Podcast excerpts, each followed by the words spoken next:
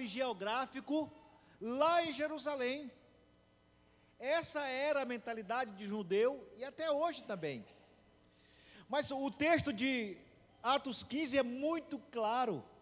Depois da, da fala de Paulo, de Apolo, de, eh, de Barnabé, de Pedro, o, o pastor da igreja local, Tiago, irmão do Senhor, dá a última palavra. E ele fala muito claramente, queridos, que o evangelho tem que ser pregado, é, não tem que ser pregado para que no fim seja implantado ou restaurado o tabernáculo de Davi. O próprio texto deixa bem claro que é o contrário. O tabernáculo de Davi foi restaurado para que pudéssemos pregar o Evangelho. Nós não estamos pregando o Evangelho para que lá no futuro seja restaurado o tabernáculo de Davi. O tabernáculo de Davi foi restaurado por meio da morte sacrificial de Cristo e por meio da sua ressurreição. Ele restaurou o tabernáculo caído de Davi, que era o homem caído da graça, o homem pecador, o homem sem Deus, o homem sem destino, o homem sem propósito, que pela salvação da graça, por meio de Jesus Cristo, o seu tabernáculo foi restaurado. Hoje eu sou um homem restaurado. O tabernáculo de Davi foi restaurado. Quando eu olho para cada um de vocês como crentes cheios de Deus, cheios do Espírito Santo do Senhor. E porque o, o tabernáculo foi restaurado, é que nós temos motivo para pregar esse evangelho da graça do nosso Deus. Aí nós olhamos para o texto, nós aprendemos que essa não é uma visão futurista, ela é preterista em parte.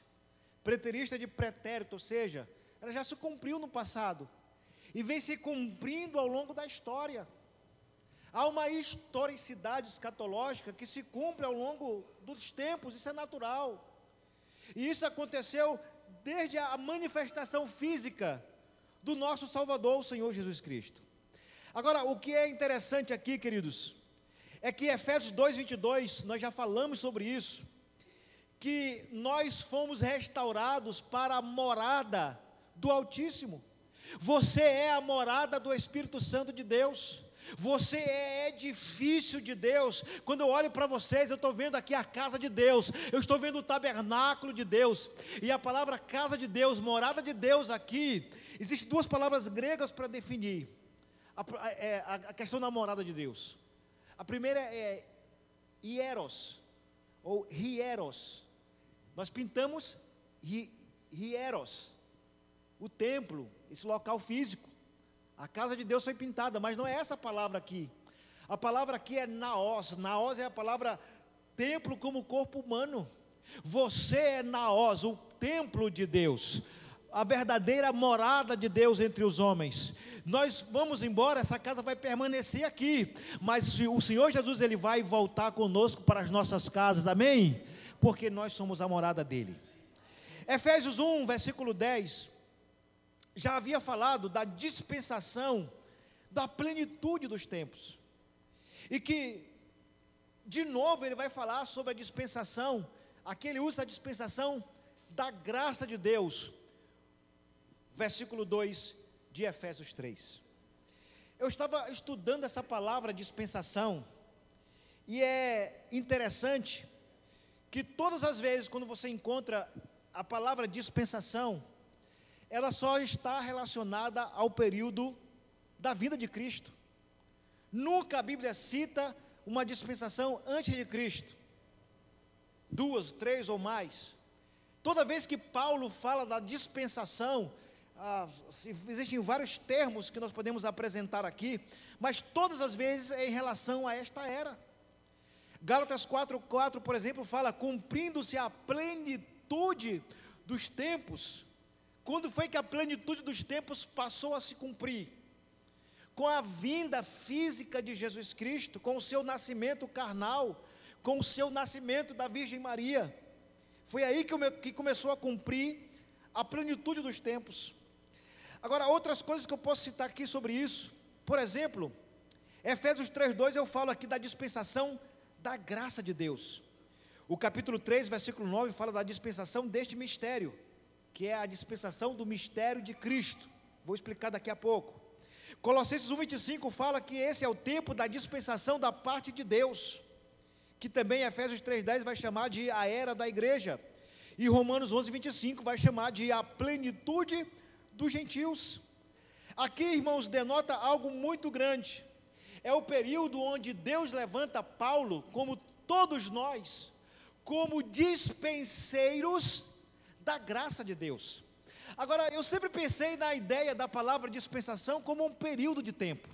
Sim, é um período de tempo, mas é muito mais do que isso. Por exemplo, quando você pensa na sua casa, você pensa que lá tem uma dispensa. A dispensa é o local da mordomia da casa. Naquela dispensa você guarda material de limpeza, você guarda produtos alimentícios. Na sua dispensa você guarda tudo aquilo que você precisa para a sua dispensa, para a sua casa, para a mordomia da casa. A palavra dispensação é a palavra oikonomia, que vem de economia, administrar a casa, é uma administração doméstica. Nós somos dispenseiros de Deus. Só que há uma revelação muito maior do que isso aqui. Hebreus 8 fala que nós estamos vivendo o tempo da nova aliança. Porque essa é a minha interpretação, é o que eu consigo enxergar na Bíblia. A antiga aliança era a dispensação antes de Cristo. Ou seja, era a sombra da realidade. É irônico quando a gente lê Atos capítulo 7 diz que Moisés, isso é revelação de Deus, ninguém pode escrever isso se não for pela revelação do Espírito. Mas Moisés, ele renunciou o fato de ser filho da filha de Faraó para sofrer o vitupério de Cristo. Sendo que talvez isso seria paradoxal com a revelação de Efésios 3, né, contrário, tendo em vista que Efésios 3 diz que esse mistério nunca foi revelado nas, nas, nos tempos anteriores, nos tempos passados, mas foi revelado agora por meio de Jesus Cristo. Só que, pela uma revelação de Deus, a Bíblia diz que Moisés decidiu sofrer o vitupério de Cristo. Por quê, queridos? Porque o Antigo Testamento, a antiga aliança, era uma dispensação que era apenas uma sombra da realidade. A lei, ela foi dada, digamos, por um período de tempo. Ela, tinha, ela tinha prazo de validade até que a plenitude da graça fosse manifesta ou manifestada entre os homens, amém? Então, se nós já temos a plenitude da revelação de Deus, que é Cristo, nós não podemos ficar presos à sombra. Afinal de contas, quem está pregando eu aqui? Sou eu ou a minha sombra? Eu, a realidade dos fatos. Só que eu quero ir mais profundo aqui. Em 1 Coríntios 9, 17, Paulo ele fala assim: coloca aí 1 Coríntios 9, 17. Talvez vamos usar até as outras versões começou pela versão errada, mas foi bom colocar aí. Essa, essa, essa interpretação ela é totalmente equivocada. E eu estava estudando hoje, eu encontrei essa interpretação na Bíblia do Scofield, o patrono do dispensacionalismo. Na verdade, essa para mim é a interpretação incoerente. Irmão, se as pessoas conseguem mexer na Bíblia, imagina na religião. Porque essa aí não é a revelação tradicional do texto. Aí é um substantivo. Transformar o adjetivo dispenseiro para o substantivo dispensação. Olha só, vamos interpretar aí. Coloca outra versão para a gente voltar por último para essa aí. Coloca outra versão aí. Muito bem. Essa aí está boa. Porque esse prego de livre vontade tem uma recompensa. Contudo, como prego por obrigação, estou simplesmente cumprindo uma incumbência. Ele tem uma incumbência a mim, a mim confiada. Que incumbência? A de pregar. A incumbência dele é a de pregar. Tá, tá bom, dá para passar essa versão aí. Porque ele tem uma responsabilidade. Qual? De pregar. Ele é um dispenseiro. Coloca a nova tradução linguagem de hoje. Por isso, se eu faço o meu trabalho por minha própria vontade, eu, então posso esperar algum pagamento. Porém, se faço como um dever, é porque é um trabalho que deu, Deus me deu para fazer. Ele está falando do trabalho que ele foi confiado. O trabalho de pregador também está correto. Agora volta na primeira versão lá, que é a mesma do Scofield.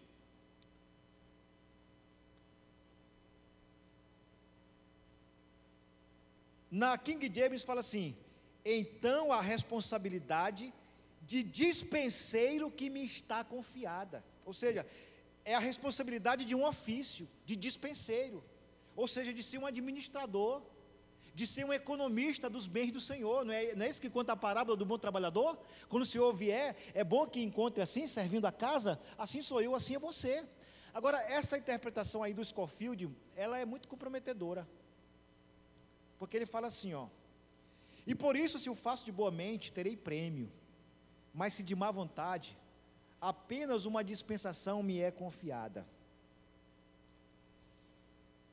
Compromete a interpretação do texto. Porque, na verdade, não foi disso que Paulo está dizendo. Não é disso que Paulo está falando. O João Ferreira de Almeida, o, o, acho que foi o Cris que me passou essa versão, eu estudando, ele falou, pastor, o João Ferreira de Almeida diz assim, eu falei, gostei porque é, é, é confirmação. João Ferreira de Almeida fala assim: apenas estou incumbido de uma mordomia. Uau, gostei dessa interpretação, porque é correta. Nós somos mordomos de Deus, é um adjetivo. Eu fui confiado como dispenseiro de Deus. Agora, o que, que esse texto me leva a pensar? Dispensacionalismo. Apenas uma dispensação me foi confiada. É como se na plenitude dos gentios, a era da graça, Deus confiou todinha a Paulo. É isso que o texto está dizendo, irmão. Eu sou, eu sou, eu sou intérprete de texto. Eu interpretei textos do, do é, da língua portuguesa do primeiro século, da, da antiga, do, do, de vários séculos. Ah, tantos intérpretes ingleses e tantos brasileiros tantos. Eu sei o que é isso, eu estudei essas coisas. É muito sensacionalista essa interpretação aí, ela está totalmente equivocada. Porque Paulo, ele viveu mais ou menos 62 anos, 65 anos, não sei. Ele foi assassinado no ano 67 depois de Cristo. Como é que Deus ia confiar uma, uma era todinha para um homem que viveu 67 anos? Não foi isso que Paulo quis dizer. Não foi isso que a Bíblia quis dizer. Imagina, Deus me confiou 21 séculos. Não, o camarada viveu 67 anos. Então, se Deus confiasse a Paulo essa dispensação, ele teria que transferir para o Timóteo, para o Apolo, para o João, para todos os grandes heróis da fé, até chegar em nós. Então, essa interpretação, ela é muito equivocada. O versículo aqui está dizendo que é no adjetivo. Então a responsabilidade de dispenseiro não é uma dispensação que me foi confiada, dizendo assim: tem sete dispensações, mas Deus me confiou só uma. Não, Deus não confiou a dispensação a ninguém. É uma interpretação errada. Versículo 4, 5 e 6. Por isso que nós temos que ler, e é isso que diz o texto. Porque quando ledes, a gente tem que ler. Podeis perceber a minha compreensão do mistério de Cristo. Aí Paulo está dizendo: vocês, quando vocês leem, vocês vão entender o que eu escrevi, vocês vão entender a minha revelação, vocês vão entender a compreensão do mistério, porque é, é, mistério, nesse mistério pentecostal, não, irmãos. Não é um mistério oculto, é um mistério revelado, é uma revelação escrita na palavra de Deus. Então, todo o mistério de Cristo, a era desse mistério já foi desvendada. Ah, o que, que diz a Bíblia? Que Satanás, lá em Coríntios 4,4, ele cegou o entendimento dos incrédulos mas nós foi rasgado o véu e nós estamos enxergando o mistério de Cristo, que é loucura para os que não creem, é loucura para os que perecem, mas para mim e para você é o poder de Deus para a salvação de todo aquele que crê. Então leia. Vamos ler três versículos rapidamente. Colossenses 4:16, 1 Tessalonicenses 5:27, 1 Timóteo 4:13. Esses três textos vão mostrar a importância de ler. E quando essa epístola tiver sido lida entre vós, Paulo está escrevendo para a igreja de Colossos. Fazer que também o seja na igreja dos Laodicenses, ou seja, transfere, o conhecimento ele tem que ser transferido. Não era só engavetado para, para Colossos, não. A igreja de Laodiceia também precisava ter essa revelação. Então, leve para que seja lido entre os laudicenses, e ao que veio de Laodiceia, lede a voz também. Tanto a carta de Laodiceia tinha que ser lida pelos colossenses, como a, carta aos colossenses tinha que ser lida entre os laudicenses. 1 Timóteo, outro texto, é, é, é 1 Timóteo 4,13, e depois 1 Tessalonicenses 5, 27. Persista em ler, exortar e ensinar até que eu vá. Só se pode ensinar e exortar se primeiro você ler. Então vamos ler e vamos estudar as Escrituras. Amém? 1 Tessalonicenses 5, 27. Pelo Senhor vos conjuro que esta epístola seja lida a todos os santos irmãos. É importante que todos leiam, não partículas, não pedaços, não partes, não textos isolados, não versículos, não metade de versículos, mas o texto inteiro. É o que nós estamos fazendo aqui nessa noite. Versículo 5 fala: Esse mistério não foi dado a conhecer as pessoas de outras gerações. O versículo 9 vai falar a mesma coisa.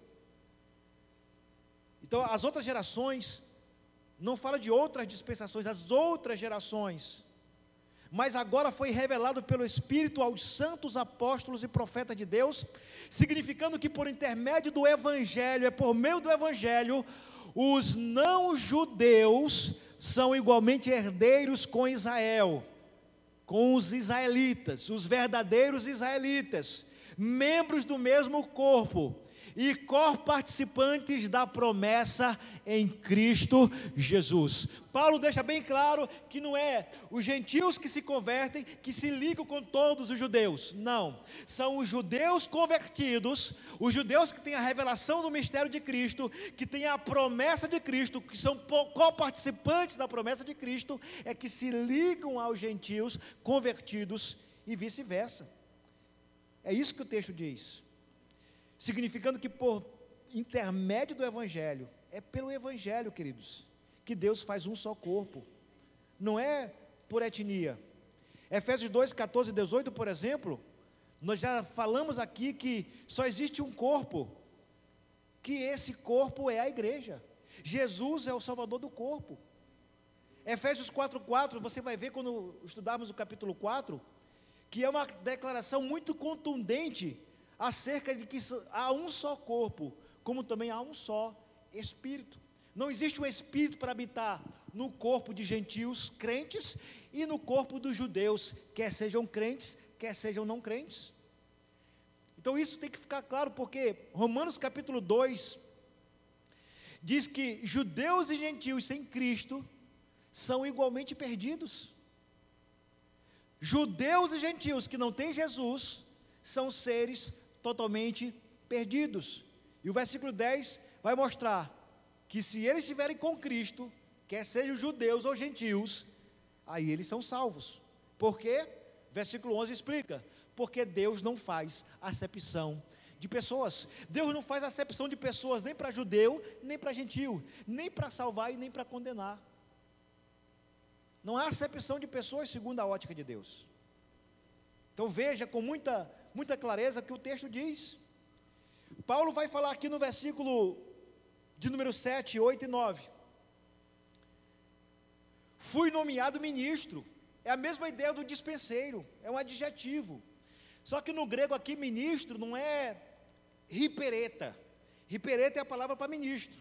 Significa aquele servi o, o servidor mais simples do, de uma embarcação.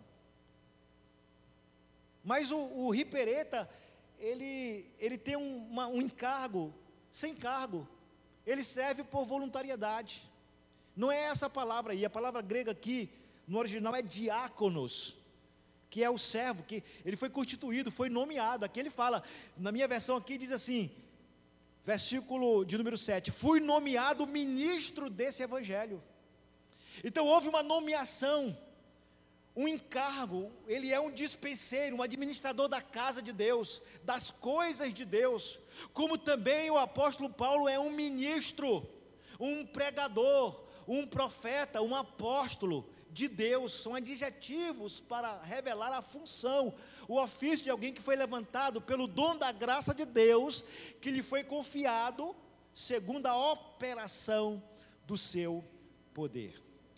A palavra operação aqui é a palavra grega energeia, que é a palavra energia. É uma energia. Não tem como você fazer algo para Deus se não tiver essa energia. Não tem como eu subir aqui e ministrar essa palavra se não tiver essa energia. Essa energia significa que é uma ação única e exclusivamente dele em mim, através de mim, por mim, para tocar você com esta palavra, porque se eu prego sem a unção de Deus, se eu, se eu prego sem a energia de Deus, se eu prego sem a operação de Deus, é apenas uma informação religiosa, até mesmo uma boa informação religiosa, mas nada além disso. Mas quando eu prego inspirado por Deus, há uma unção deliberada pela palavra, porque há poder nesta palavra para convencer o homem pelo Espírito Santo. Ah, querido, quando você entende que Deus, Ele é Ele quem move em favor dos santos, você sente-se agraciado pela revelação do Senhor. E Paulo fala, conforme a atuação Aqui fala operação, na minha versão, atuação do seu poder. Embora eu seja o menor dos menores de todos os santos, foi-me concedida a graça de proclamar aos gentios as insondáveis riquezas de Cristo e revelar a todos qual é a dispensação deste mistério. Olha só, de novo a palavra dispensação aqui, a palavra oeconomia, mordomia. Nós estamos vivendo o tempo da mordomia de Deus, a dispensação de Deus. A dispensação que Deus olha não apenas para um povo étnico, não apenas para um local geograficamente falando, mas todos os rincões da terra hão de reconhecer que existe um Deus no céu que é todo poderoso e que vive e reina para todo sempre. Eu estava vendo um vídeo hoje de um rapaz que se diz ateu sendo entrevistado numa, num programa de televisão, lá no Egito. E havia lá um líder espiritual, uma espécie de rabino, líder espiritual, sei lá, e o apresentador. E eles falam para aquele rapaz fazer um. É, é, e consultar um psiquiatra. E ele é expulso daquela reunião. Diz: oh, você não pode ficar nesse programa. Você é um mau exemplo para a nossa juventude. Você não pode dizer que Deus não existe. Você não pode sustentar essa ideia. E aquele homem foi, aquele jovem saiu dali envergonhado, porque quis defender a ideia de que Deus não existe. Quando eu olho para esse texto, eu vejo aqui uma santa ironia. O menor de todos os santos é levantado para pregar a maior de todas as revelações, o mistério de Cristo. Aqui está dizendo que, versículo 9, a dispensação deste mistério. Nós estamos vivendo a dispensação do mistério de Cristo. Porque, pastor Aldo, o senhor tem certeza que é o mistério de Cristo? Porque eu estou fazendo uma exegese do texto. É porque o que, é o que revela o versículo 5. O que, que diz Efésios capítulo 3, versículo 5? Que mistério é esse? Que dispensação do mistério é esse? Efésios, versículo 3, é, versículo, acho que é o versículo, eu botei 5 aqui, acho que é o versículo 4. Versículo, fala do mistério. Versículo 3 como por revelação me foi manifestado o mistério. Que mistério é esse?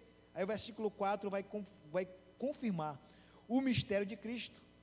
Aí o versículo 5 vai dizer: o mistério não foi dado a conhecer as pessoas de outras gerações. Que mistério? De Cristo. Porque ninguém conhecia Cristo antes dele vir ao mundo. Amém, irmãos? Só quem tinha a promessa de vir o Messias ao mundo, o Cristo de Deus, era o povo judeu.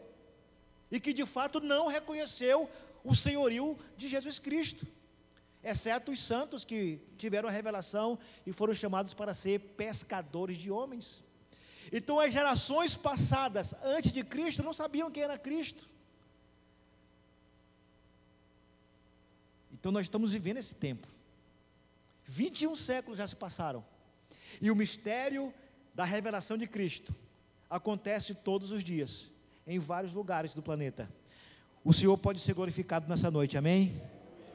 Versículo 10 em diante. A intenção desta graça era que agora, mediante a igreja, a multiforme sabedoria de Deus seja conhecida dos principados e potestades, onde? Das autoridades judaicas? Não. Primeiro é espiritual, é no céu, ou nos céus. É lá nos céus, no segundo céu, mesorâneos, onde atuam os principados e potestades, é lá que deveria reconhecer, aqui na terra, o Cristo de Deus. E para abafar o plano, o propósito eterno de Deus, o que, que o diabo fez? Ele se apresentou pessoalmente para enfrentar o próprio Cristo no deserto, desejando lhe oferecer todas as riquezas deste mundo. Mas Cristo, com a sabedoria do alto, disse: Para trás de mim, Satanás, porque está escrito: somente a Deus adorarás e a Ele servirás. Isso foi dado, irmãos, como fundamento dos apóstolos, dos profetas. Essa energia, essa atuação, como diz aqui, esse período dispensacional de mordomia. Deus está nos servindo nessa geração. Deus está nos servindo com os anjos que se acampam ao redor daqueles que temem o livro do mal. Deus está nos servindo com a mordomia de nos dar o seu Espírito Santo, que nos convence do pecado, da justiça e do juízo. Deus nos concede a graça de nos servir com a mordomia dos céus e nos dá os frutos do Espírito e os dons espirituais à mercê do seu reino, queridos. Isso é mordomia. Nunca houve uma mordomia na história quanto essa. E eu acho incrível quando eu vejo esse texto. Eu aprendo aqui que não é pela bondade de Paulo que ele se torna um pregador entre os gentios, mas é pela força propulsora de Deus, ou seja, por essa atuação, por essa operação que a palavra grega energeia, energia de Deus em favor dos homens. Então todo principado e potestade tem que reconhecer que o eterno propósito de Deus é realizado por meio de Jesus Cristo, por intermédio de quem temos livre acesso a Deus. Escute, por que, que você está buscando intermediário? Por que, que você está buscando alguém se você mesmo tem livre acesso ao Santo dos Santos? A Bíblia chama até o trono de Deus como o trono da graça, porque o mistério revelado é que esse período da graça foi escancarado para réis mortais que somos, nos prostrar diante de Deus e dizer: Eis Eis-me aqui, Senhor, enche-me da tua santa presença, fala comigo, Senhor, que o teu servo ouve. E o autor aos Hebreus vai lembrar disso. No capítulo 4, versículos 15 e 16, diz que nós não temos um sumo sacerdote que não, se, que não possa se compadecer das nossas fraquezas. Antes, ele, como homem, não passou pelo pecado, não experimentou o pecado, ele deu livre acesso à sua presença. E eu e você hoje podemos entrar no Santo dos Santos e contemplar a face do Senhor. Versículos 13 ao 15, o texto fala: Portanto, rogo-vos que não vos, vos desanimeis por causa das vossas tribulações em vosso benefício. Por que, que foi tirado isso de nós? Por que, que nos foi pregado um evangelho que nos, não nos ensinou a sofrer? Por que, que nos foi apresentado o evangelho do escapismo?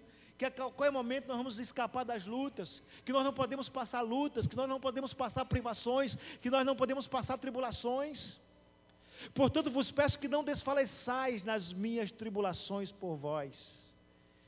A tribulação de Paulo era maior do que qualquer um de nós, porque às vezes nós enfrentamos as nossas próprias lutas, nós enfrentamos as nossas próprias tribulações, mas Paulo, como um pastor, ele estava sofrendo as tribulações pelos Efésios, para que a glória deles fosse manifestada, manifesta pelas tribulações de Paulo. Eu não vou entrar no mérito de tribulação ou grande tribulação, mas se dias eu vi alguém falando, dizendo assim: Você acha que Jesus morreu por nós? Jesus morreu por mim? Jesus morreu pela sua noiva? Para que ele permita que ela passe pela grande tribulação? Eu não vou entrar nem em mérito de grande tribulação, mas Não existe isso na Bíblia. Não existe texto bíblico que diz que Jesus morreu por mim para me livrar da grande tribulação. Jesus morreu por mim para me livrar da condenação do inferno. É isso que a Bíblia diz. A Bíblia nunca, Jesus nunca prometeu, muito pelo contrário, em João 16, 33, ele disse: No mundo tereis aflições, e quando tiver, tem de bom ânimo.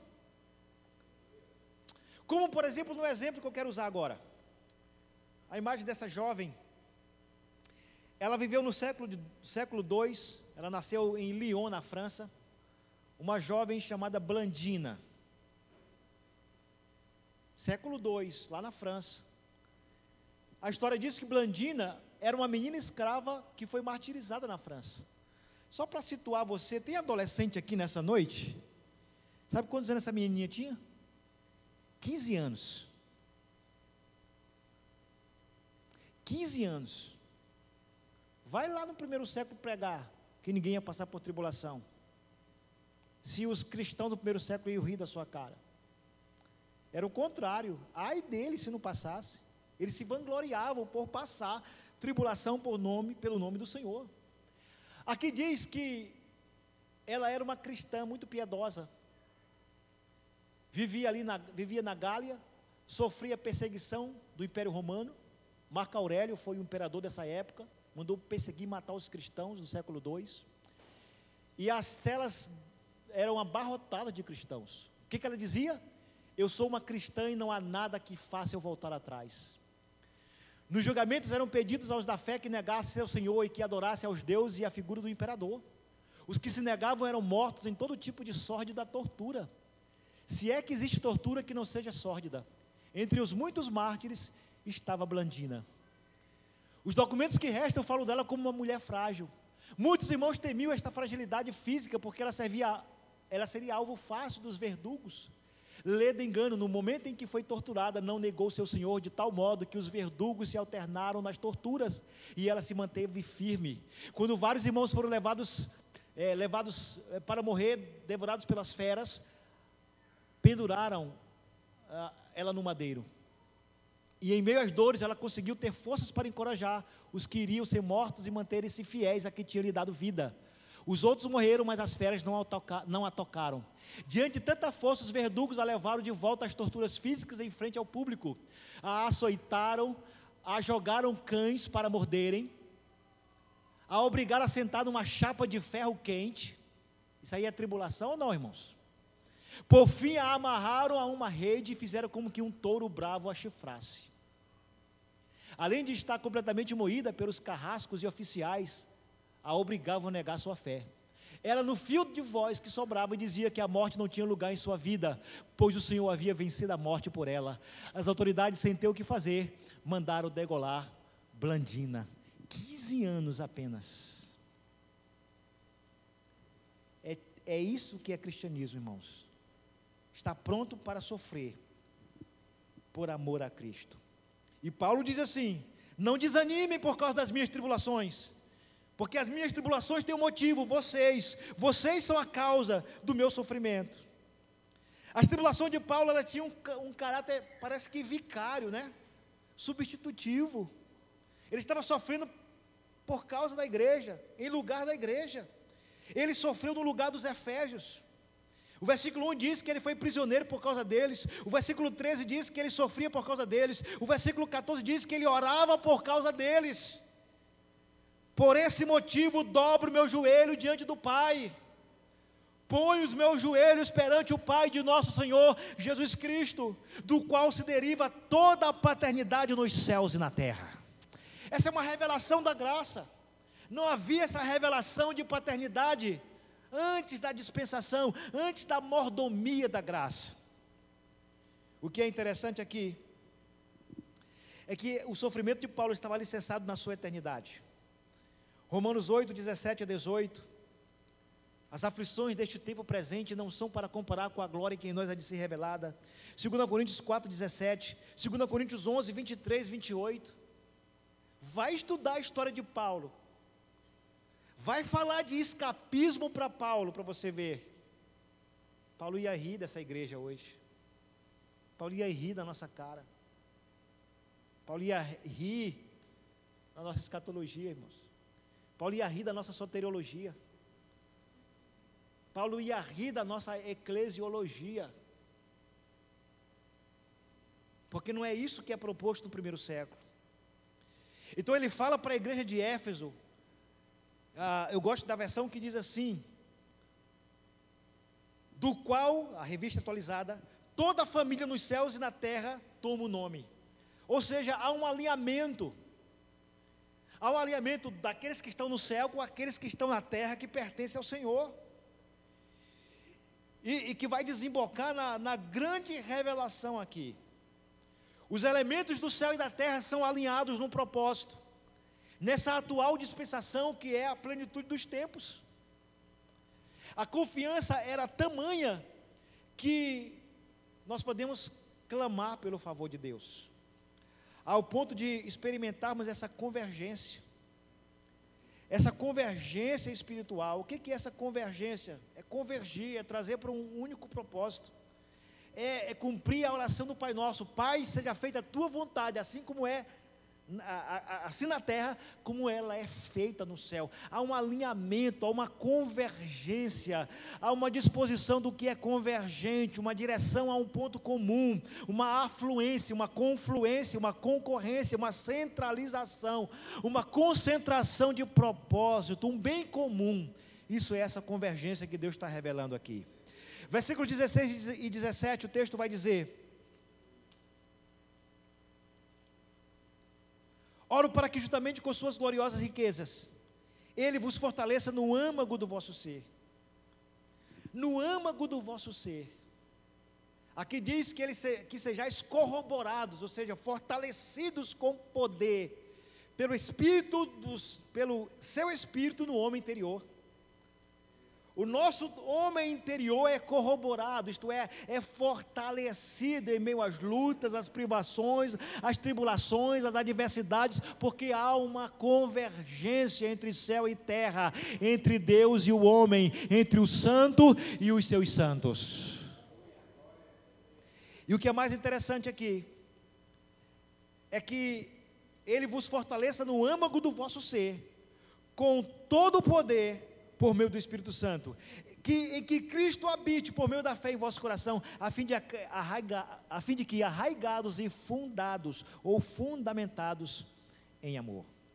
Ou seja, nós somos fortalecidos em, lá no âmago do nosso ser, com todo o poder por meio do Espírito Santo. Sabe aquilo que está entronizado, que está enraizado em você, que nada pode sair de você ao ponto de, por exemplo, como Paulo dizer que nada poderá me separar do amor de Deus. Vamos ver esse texto? Romanos capítulo 8, a partir do versículo 28.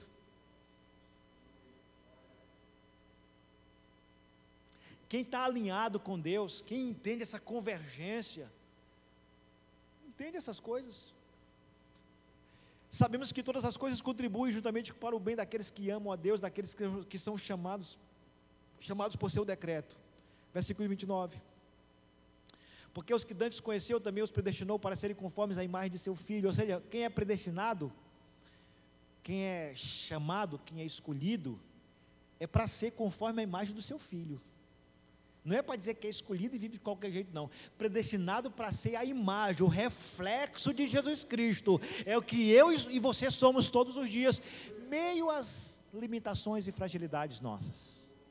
A fim de que ele seja o primogênito entre muitos irmãos. Ele é a primícia dos que dormem. E aos que predestinou a esses também chamou, e aos que chamou a esses também justificou, e aos que justificou a esses também glorificou. Que diremos, pois, essas coisas? Se Deus é por nós, quem será contra nós? Versículo 32, aquele que nem mesmo, aquele que nem mesmo seu próprio filho poupou. Jesus não poupou nem seu filho.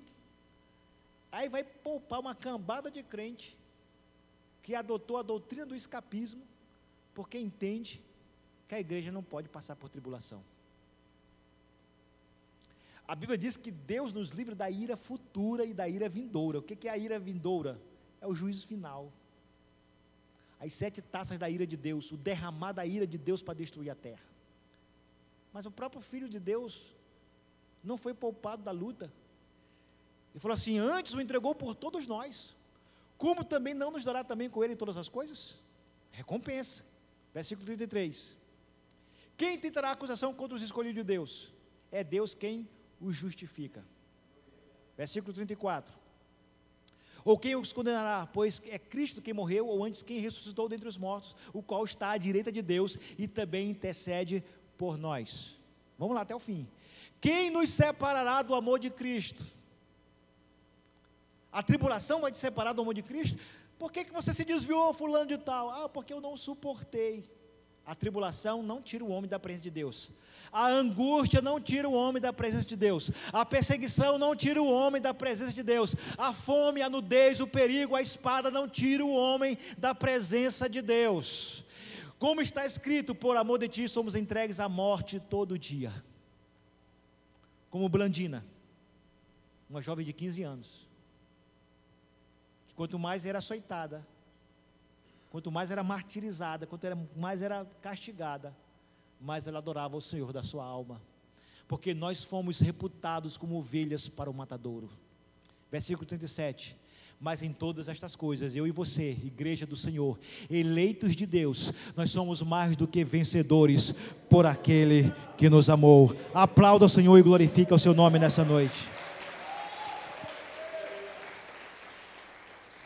Quando nós estamos arraigados e fundamentados em amor, vai se cumprir o que está no versículo 18, o que está também no versículo 19. Vos seja possível, ou seja, poderdes perfeitamente compreender com todos os santos, qual seja a largura, o comprimento, a altura e a profundidade. Uau, que coisa profunda isso aí. Que mais? E conhecer o amor de Cristo, que excede todo o entendimento não é racional, não é lógico, queridos. Às vezes as pessoas olham para nós e não entendem por que tanta fidelidade, por que tanta lealdade ao Senhor, diante de tantas injustiças, por que tanta lealdade a Deus? Porque nós temos o amor de Deus, nós conhecemos esse amor que excede todo o entendimento humano, para que sejais cheios de toda a pleroma, a plenitude de Deus. A, palavra grega aqui é to pleroma tuteu.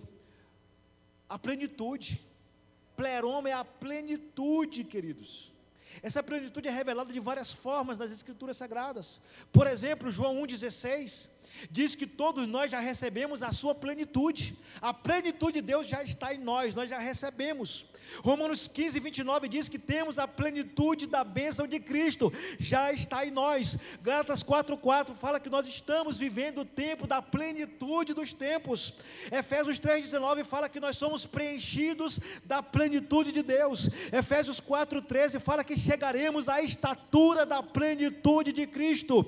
Colossenses capítulo 2, versículo 9 diz que em Cristo habita corporalmente toda a plenitude da divindade. Nele habita toda a plenitude da divindade. Para combater as falsas doutrinas do primeiro século, do século II, de que Cristo não era Deus, era um homem comum como qualquer um de nós. E aqui eu concluo com os versículos 20 e 21. Aquele que é poderoso para fazer tudo muito mais abundantemente, além daquilo que pedimos ou pensamos. Ele faz muito mais além, abundantemente do que você pede, do que você pensa, segundo o poder que em nós opera. De novo a palavra aqui, energeia, energé, o verbo energizar, é a energia dele, é a ação dele, é a graça dele, é o poder dele, é a provisão dele, é a unção dele, é a glória dele em nós, porque Jesus falou assim: sem mim nada podeis fazer. É a energia dele em nós. Por isso a igreja é o único instrumento, é a única via de revelação da glória de Deus entre os homens. O poder da operação de Deus na terra está no meio da igreja. Então, igreja, vamos buscar essa energia, vamos buscar essa operação, vamos buscar essa energia espiritual que é a dinamite, o dinamis, o poder de Deus que nos faz sabe, decolar na revelação de Deus, na graça e no conhecimento do Senhor. Vamos ficar em pé e vamos adorar o Senhor na beleza da Sua santidade.